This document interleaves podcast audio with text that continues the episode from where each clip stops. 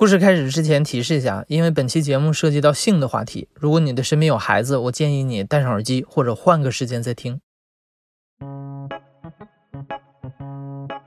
你好，欢迎收听故事 FM，我是艾哲，一个收集故事的人。在这里，我们用你的声音讲述你的故事。每周一、三、五，咱们不见不散。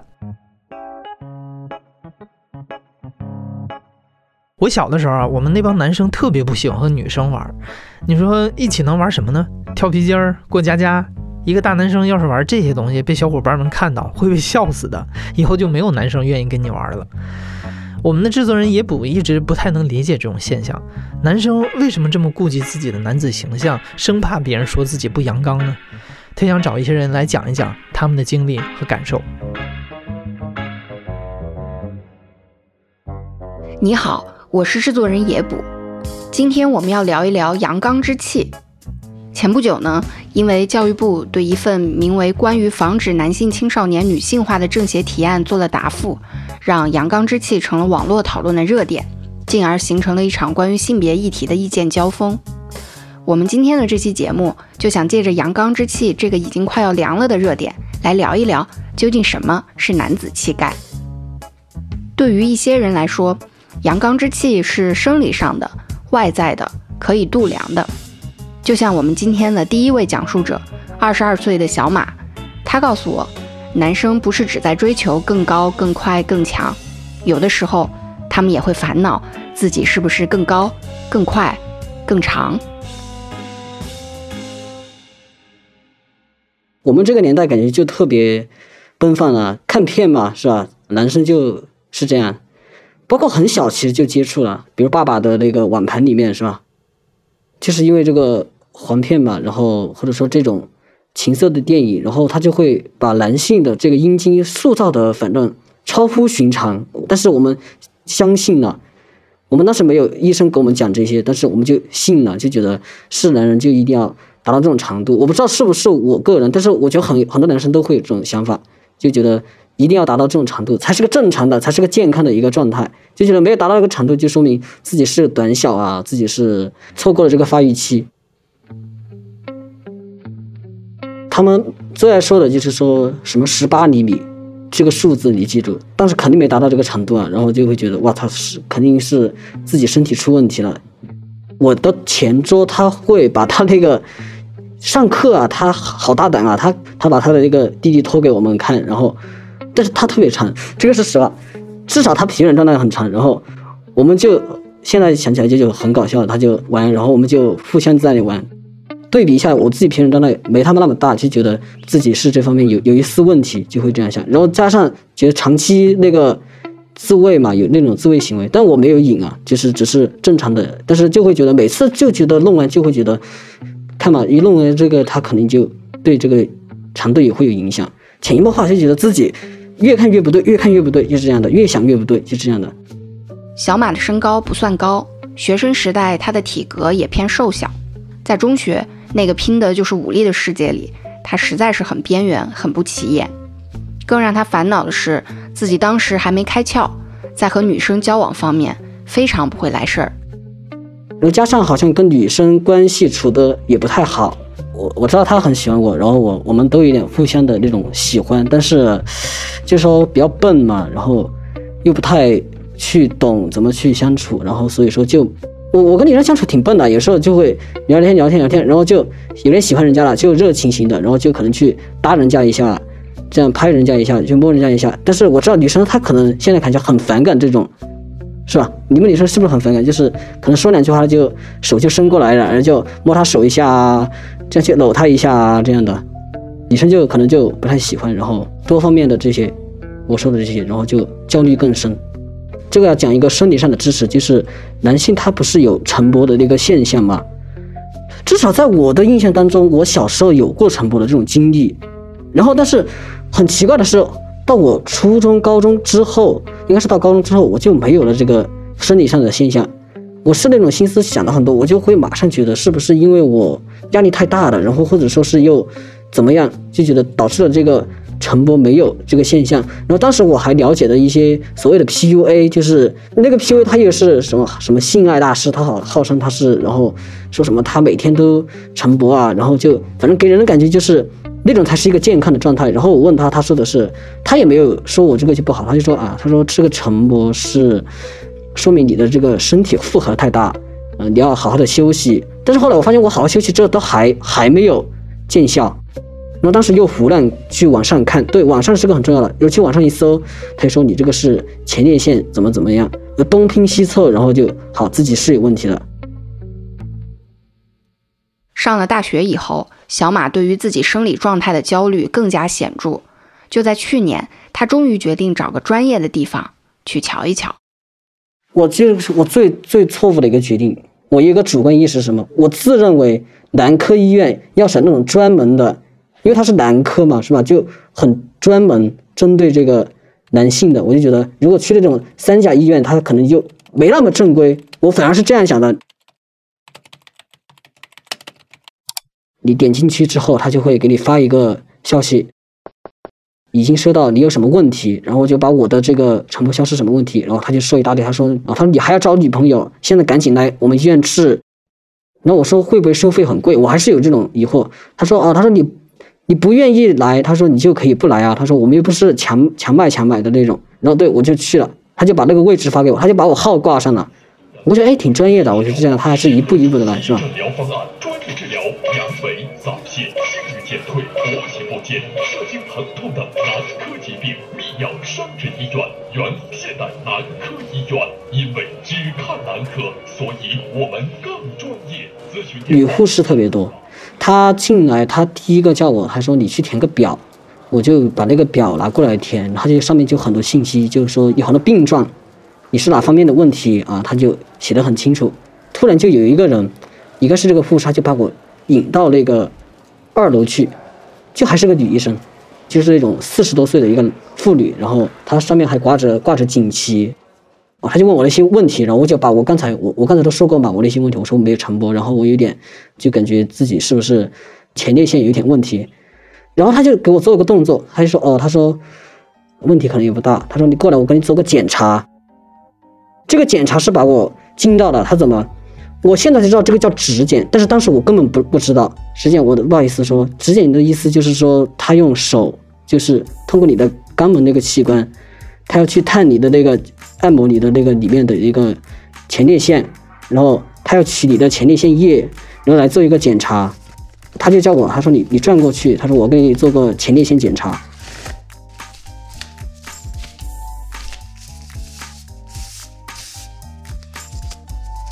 然后他就他就这样做了，虽然说也不疼，但是就觉得很奇怪呀、我就觉得对有点羞耻。我说会不会进进进到一家色情场所去来了？我就感觉小马比较害羞，对于当天发生的事儿说的非常隐晦。其实指检是相当正常的一项男科检查。经过化验以后，医生对小马说，他的前列腺有点炎症，可以在这儿做个治疗，但是治疗的费用比较贵。小马将信将疑呢，就同意了。他问医生怎么做治疗啊？医生说就是把中药从肛门打进去，一打就会有效果了。也就是从这里开始，画风逐渐变得奇怪了起来。他们男科是这样的，他们会告诉你，会让你感觉你自己完全一身都是问题。他他会进来，他会跟你说说你，呃，发育也不怎么好。我当时被吓着，我说喂，那先生，我说还有没有搞啊？还有没有救啊？他说你这个是一两年没有晨勃吗？他说有些十几年没有晨勃。他说你跟那些比，你应该还算中等吧，中等程度。那我说这个要从那个肛门进去吗？他说是啊。他说不然，我说我我不想。他说他说你不想，那你的病就不要治了。他就这样说。他说你赶紧一点，后面还有人。我就被吓着，我说哦，好好好，我我也觉得是对的，我就好好好，我就做，但是就不怎么舒服。他就拿一个中药进来，就呃就说你敷一下你的那个呃生殖器，然后就这样敷这样敷。他说你敷了之后它会勃起来，就是这样的，还是没有效啊。敷完之后他说啊，他说这个不是一一次没有效，要多试几次才有效。我说那明天来是不是也还是这个价钱？他说是啊，他说每次价钱都不一样，想来就来。他说反正是你自己的事情。我当时就觉得很奇怪，后来我就出了这个医院，他就花了我一千六。我说我第二天一定要去那个三甲医院去看一下。如果说那个医院说的跟他一样，那我就继续去他那个医院。我都还觉得还要去。去了三甲医院之后，然后那个医生他第一句话就把我说懵了，说陈博跟你性功能一点关系都没有。我说我就是没有陈博，我说我包皮过长。他说我说我们割包皮，那你割吧，你想割就割吧，不割也可以。我说老师，我这个有点感觉是不是特别短啊？他说没有啊，你这个够长的。他是这样说的。我说那最短也多？他说短到很有，他说特别特别短的，除非是三厘米的什么一两厘米、两三厘米那种，他说长的有十几厘米的也有，只要是正常的就好了。他是这样说的，我从来没听说过什么陈波跟你那个有关系。他说可能是百度上这样说的吧，他这样说了一句。我也把我这个经历，我说去那个，我说老师那个，我说那医生那个医院是不是对？他说我不做评价。他说我不想做任何评价，啊，他就说嘛，年轻人你不要东查西查的。他说一点问题都没有，他就这样说的。然后当时我走出去，我就当时还有点轻松，我就觉得就一方面觉得其实自己很多都是因为自己没有自信，没有这些东西造成的，然后缺乏这种知识。如果早一点直接去三甲医院，问题不就早就解决了吗？说到什么才是真正的男子气概这个话题，我想每个人可能都会有一个特别具体的想象。小马也和我说，他就特别崇拜像李连杰、甄子丹那样的武术明星。他觉得只要当一个人的身体和心灵双倍的强硬，既拥有了一次打十个的体魄，又能泰山崩于前而色不改，这才是真男人、纯爷们儿。如果真的有这样的人，那他们又是经历了什么？才成为这样的呢？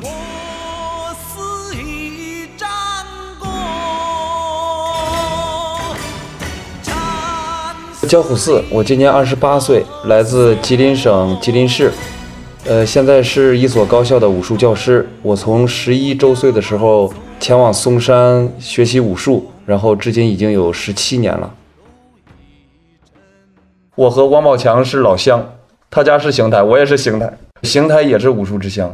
当时上五年级，我从家里边到镇上去上学。刚到学校吧，因为现在是呃正好是十一二岁的孩子都比较调皮，那时候也是经常打架。我是受人欺负，但是没打过人家嘛。然后我就心想着，我一定要学武术报仇。那时候就认为武术是最直接的东西，就是能直接伤害到你的，也能让我找到自信的。是我学习比你好，怎么来证明呢？可能是通过考试。或者说在老师面前受宠了，但这个都不是最直接，都不是最直观的。而我打你，可能我打到你了，就是打到你；我打赢你了，我把你打趴下了，就是打趴下了。可能男生比较在乎这些吧，好胜心吧，也是男生的正常心理。在去不去武校这个事情上，小娇的父母产生了一些分歧。他爸爸觉得男孩嘛，不能软弱，不能怂，去武校锻炼个好体格没什么不好。但是母亲非常难过。好像已经能预料到未来在武校的生活会非常艰苦，最终小娇还是怀揣着单纯的梦想前往了河南嵩山。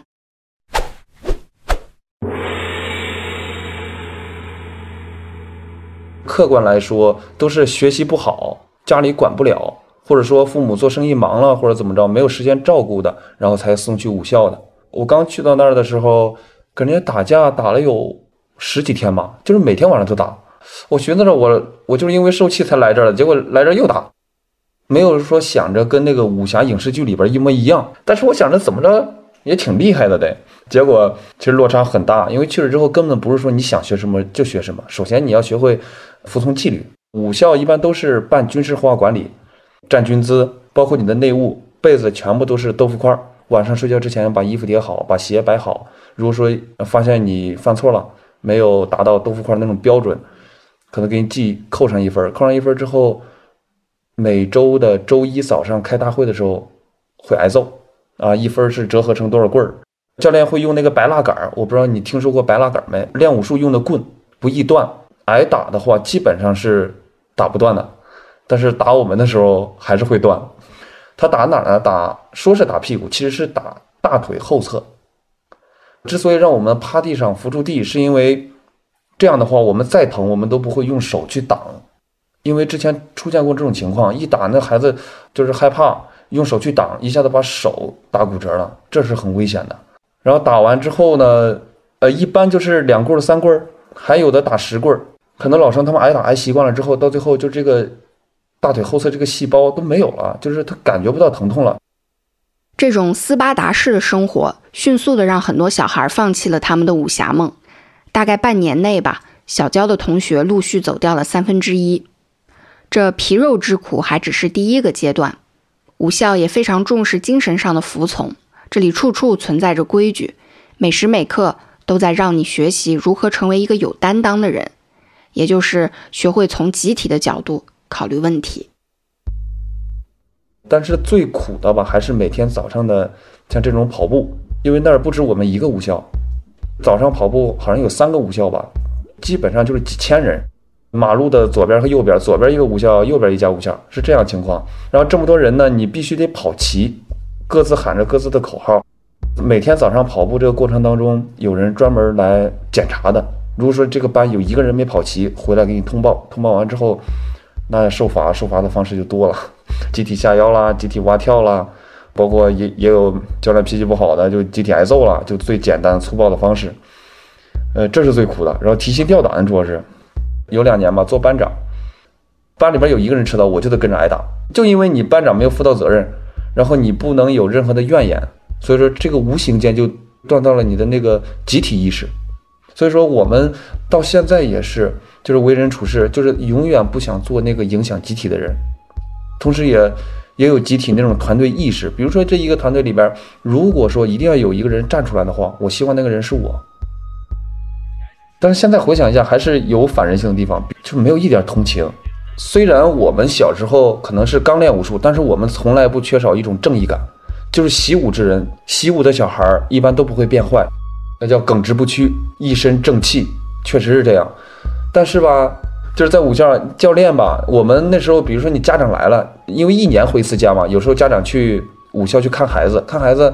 带孩子可能今天请假出去玩一天，对不成文的规定嘛，就是你需要给教练买点东西，就是买点奶啦，或者说饮料啦什么的，呃或者烟啦酒啦什么的。但是有一次我的同学，我现在记得特别清楚，他没有买，没有买蹲马步的时候吧，那个教练就一脚把他踹出去了。哎呀，我当时就觉得太可恶了，很多的不公平。焦虎四在武校待了六年，度过了他本应该最叛逆、最放肆的时光。虽然他也承认，在那儿的回忆并不都是美好的，但是他要感谢武校，因为那里把他变成了一个从身体到精神都刚强坚韧的人。而他从武校那里继承的精神特质，不论是集体意识还是责任感，通通都让他和如今的大学生有了十分明显的区别。就像你说，这武术人。特有的气质，就是包括现在在体育学院，我不是本科和硕士都是体育学院的嘛，很多专业呃专业不同的学生，但是在就是在这校园里边走路，我基本上能看出，只要他是练武术的，我就能知道他是练武术的，就是他身上那种气质，包括打羽毛球的，我也能看出来，练武术他气质是什么呢？从外形上看，第一他有点 O 型腿，包括我。因为小时候蹲马步，哎呀，天天蹲，天天蹲。那时候正是成长期，膝关节总是外展，脚尖朝前，膝关节外展，大腿水平，挺胸塌腰，头上顶，啊，这些就成为身体的一部分了。然后以至于，包括成龙，你看成龙也是。然后从内在上，就是真正的习武之人，他是比较有涵养的，比较内敛的。别看我们是表演，舞台上一个样，就是生活中一个样，就是想着还是。更更多的就是什么集体意识、团队意识，宁可牺牲自己，也不能牺牲集体，也不能影响集体，就是这种观念是根深蒂固的。对，现在很多这些孩子都是，尤其是从啊从小就玩手机了，看一些网络上的视频了，嗯，价值观的呃改变了，就是价值观，我觉得根本就不是正确的价值观。很，他们再一个就是现在都是独生独生子女，不宽容，也不会做出让步，不知道为别人考虑。呃，作为老师，有时候也遇到这样的学生，不管是我带的大学生，还是我带的呃之前带过的小孩儿，有些大学生吧，他说话就是上课的时候跟我说话，就稍微有点娘，我还不能直说，直说的话，因为那么多学生还伤自尊。首先，作为老师，你不能伤孩子们的自尊。我说啊，下次说话有点阳刚之气，我就这么点一下，但是还好他自己还有时候注意到。他如果再不注意的话，我可能就是旁敲侧击的，呃，叫到一边儿，呃，聊聊，然后跟他说，男孩都有得有阳刚之气。再一个就是小男孩，现在很多小男孩有的跟着妈妈长大，他确实不是特别的那种有男子气概，我也会旁敲侧击的跟他们说。现在主要是这些年轻人吧，看电视、看影视剧，比如说喜欢那些小鲜肉啦，呃，反正我是不太喜欢啊，就是他们喜欢这些，然后无意间就去模仿。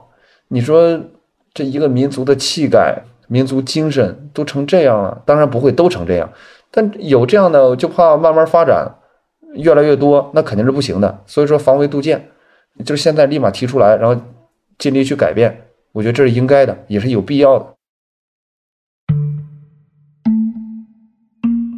在采访的过程中，焦老师一直说希望自己能活在古代。他知道自己所珍视的价值观可能已经不再流行，无论怎么视而不见，这样的现实也终将会影响到他自己。我是比较不受欢迎的吧。现在女孩子可能会比较喜欢那些会说甜言蜜语的啦，或者说外表看上去呃光鲜亮丽，呃打扮的漂漂亮亮的，就是帅气一点的，然后看上去挺有财富的，特别会为人处事的啦。其实，在我看来，那根本就不叫真正的为人处事，因为从民族，我也不说标榜自己啊，因为从民族大义来讲，那种做事方式只能说是世故，但并不是真正的成熟。你要真正的成熟的话，呃，你首先得有自己的原则。我觉得最重要的还是一个人的品质和精神。我在做这期节目的过程中，一直在想，到底是什么塑造了我们今天的男性审美？刚才焦虎四也提到了。现在年轻人的生活前所未有的被屏幕霸占，而屏幕里的内容产品也在深刻地塑造着他们的价值观。其中，影视剧的影响力可能是最大的。所以，今天的最后，我请到了一位资深的影视编剧云不凡，我们聊了聊近些年那些受欢迎的男性角色，以及作为编剧和女性，阳刚之气在他眼里到底重不重要。我觉得“阳刚之气”首先就是这一个词，男性视角之下的阳刚和女性视角之下的阳刚，实在是有太大的不同了。喜欢练武术的，他可能觉得皮肉硬啊，那个才叫刚啊。你你挥出拳头去了，你可以那个抵御外敌的这个入侵，这个叫刚。但是对女性或者说对我自己而言，呃，刚呢可能是一个坚韧不拔，一个内在的这样的一个韧劲儿。对我来说，它能更能代表刚的这个含义。现在已有的一些男性的这个主角，嗯，有那种完全违背这种你刚才的定义的那种角色吗？我觉得有一个谍战剧叫《红色》。哦，对，红色里面的那个张鲁一演的那个角色，他就是一个上海小男人的一个角色嘛，天天拿着一只鱼，然后呢过来过去洗鱼杀鱼，然后照顾老婆，也不会觉得他是一个很懦弱的人，你只是觉得他是一个小男人。你说他跟杨刚搭不搭边儿？如果要是以长期的我们那种呃规训式的，然后对于男性的一个解读来说，他的确不是跟那种像李云龙式的那种阳刚之气。但是你说他是不是一个成功的一个人，或者说是性格讨喜的一个人？然后我认为他他是有的，嗯，就而且他的那种那个性格讨喜的方式也非常的比较技巧，是精打细算型的，生活很有自己的情趣，以及当然是爱老婆，很专情，聪明。又不失一点小狡猾，呃，你比起来那种 muscle 型的，就是那种肌肉型的，你如何去讨大众的去喜欢呢？其实我觉得应该是在性格上、智慧上展露他更多的个人魅力。你想李云龙，李云龙，我们这个是一个阳刚之气算是顶天儿了吧？就是这样的一个角色，你会发现他真正的魅力。并不是来自于我到了战场上，我说那个什么二营长，老子的意大利炮在哪儿？就这个时候，他其实是作为一个梗来存在的。你更多你喜欢这个人的时候，你其实是喜欢上他的那种皮，然后呢，或者说和敌人纠缠的那种狡猾劲儿。如果要是说你纯阳刚之气，然后呢，像一个武僧一样上去去打人家，不觉得你叫阳刚，人家觉得你是二愣子。你你之前问过我一个问题，就是说现在的男主和以前的男主有什么样的一个区别，对吧？我觉得最大的一个区别就是，现在受欢迎的男主，你可以看到，就是他一开场就是一个完全体，至少是在性格方面，而不是说他的人生履历方面。比如说我们这个《庆余年》的范闲，他一开始就是一个我幽默。风趣，我聪明狡猾，然后我心怀天下，我富有正义感，一个完美的这样的一个角色。他哪怕灵魂装在一个小孩的身体里，你一样会喜欢他，因为他无瑕。以前男主就很少会出现这样，就是呃特别的完美型的，比如说像是。以前我不知道你有没有看过一部剧叫《丑女无敌》，然后这部剧它里边的那个总裁男主的一个形象就是一个花花公子，自私自利、冷漠无情。对于女主的那个行动线，就每天都在霸凌她、利用她。但是利用到了极致了以后，你还会发现他的心灵之中有一点点残存的人性的善良啊，你还会觉得哦，对他有希冀，说这样的男主。我们再看看以后他会不会成长，但是这样的男主，你放到现在，别说成长了，一开场就已经被观众已经骂的皮都不剩了。因为现在为什么是一个我们现在是一个可以选择屏幕的时代了，而且我们可以选择用什么样的速度来看这个故事的时候，那么你想想，就是观众会给他多少耐心去看他成长？没有了，人性的讨论可以有。你先把敌人虐一遍，然后呢，你居高临下的跟他们说，人不可以这样啊！我们要更积极向上的活着，我们要有阳刚之气。那我们要在你身上找什么？我们要在你身上找的是理想，而不是自己。观众们的审美，特别是女性观众的审美，嗯，你自己就是包括，比如说做一些背调啊，跟真正的观众去聊的时候，嗯，你有觉得大家现在对于一个男性的期待？不管他是影视的，还是身身边的现实生活中的，包括对明星的期待，也是，呃，会有变化吗？我讲两件事情吧。好，就是首先是有一次我去，呃，其他的学校，然后去参加参观他们那个戏剧社团，当时是蔡徐坤正在遭受严重的网络暴力的时候。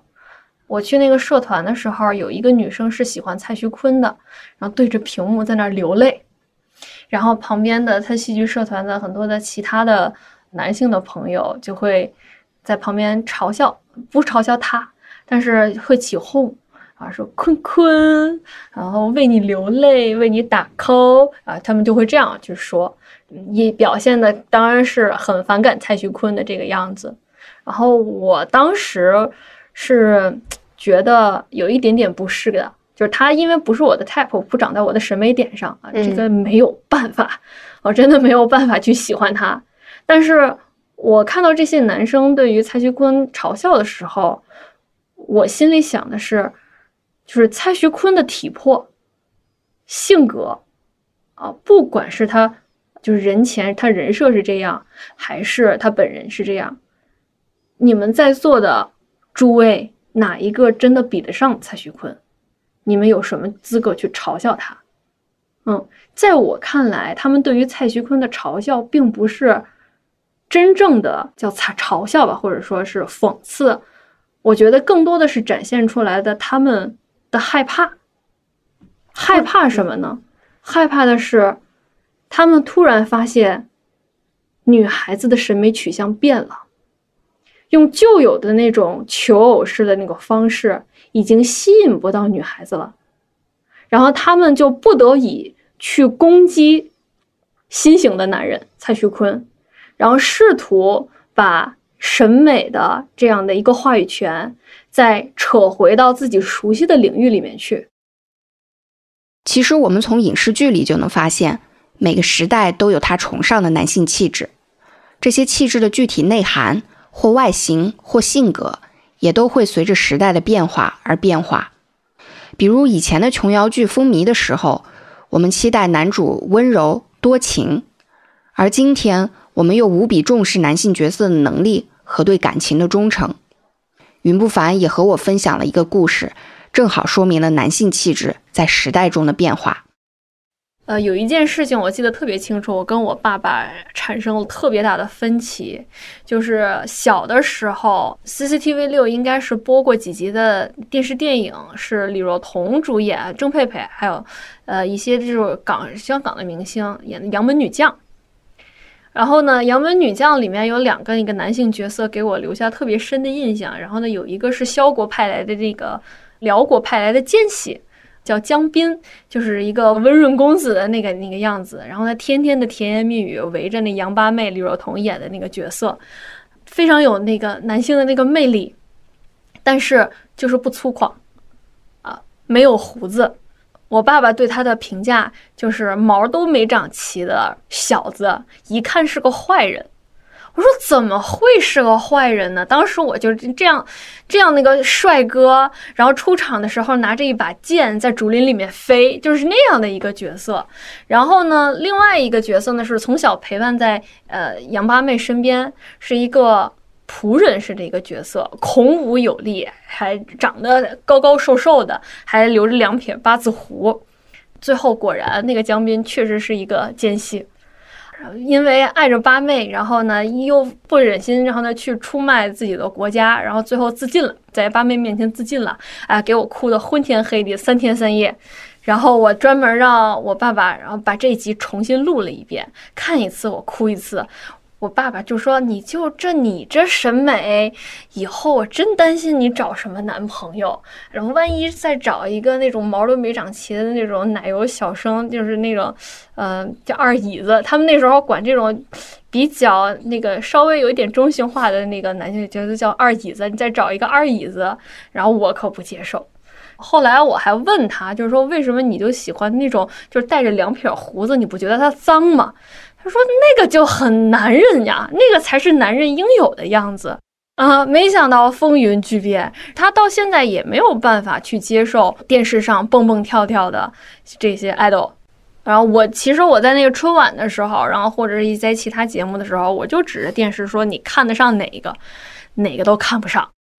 包括这一次说的阳刚之气，鼓励阳刚之气。”我觉得它的内核是正在失去话语权的传统一代啊，试图用自己现在手上仅有的霸权去影响下一代这样的一个行径。如果要是我们盲目的去不加分析的，仍然用旧有的呃角度或者说理解去看待“阳刚之气”这四个词的话，我们就会陷入到传统的那一套的圈套。我们应该是去开放的，去接受新世界带来我们的带给我们的变化。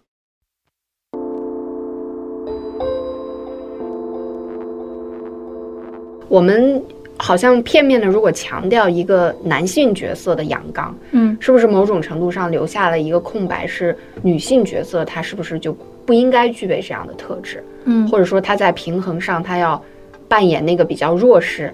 才能衬托男性角色的阳刚，嗯，就在这个方面，你觉得是不是因为我就是这几年我们的影视作品也越来越多的在反这个套路，也希望女性能多一些打引号的阳刚？嗯，是的，我觉得是这样，就是说，我觉得这两年一个比较好的一个风气吧，就是女性不用再潜伏在男性的羽翼之下了。嗯，尽管我们看到的那些，然后他还是那种就对你无所，呃，全方位包围的那样的一个呵护的这样的一个男性角色，但是你会发现，呃，女性有她自己的小世界，啊，有她自己的小目标，不是我天天等着。一个霸道总裁，然后来给我关怀，给我送粥送饭，然后呢约我出去吃饭，这样的一个等待型的一个笼中鸟的这样的一个角色了。嗯嗯，呃，我觉得真正的好的那种搭配，它不是一个衬托另外一个，而是说我和你相遇在一起，然后呢，我们能够做出一加一大于二的这样的一个呃效果。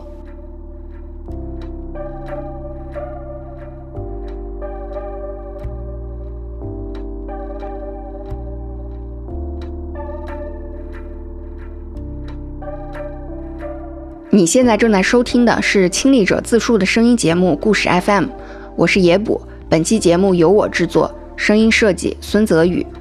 感谢你的收听，咱们下期再见。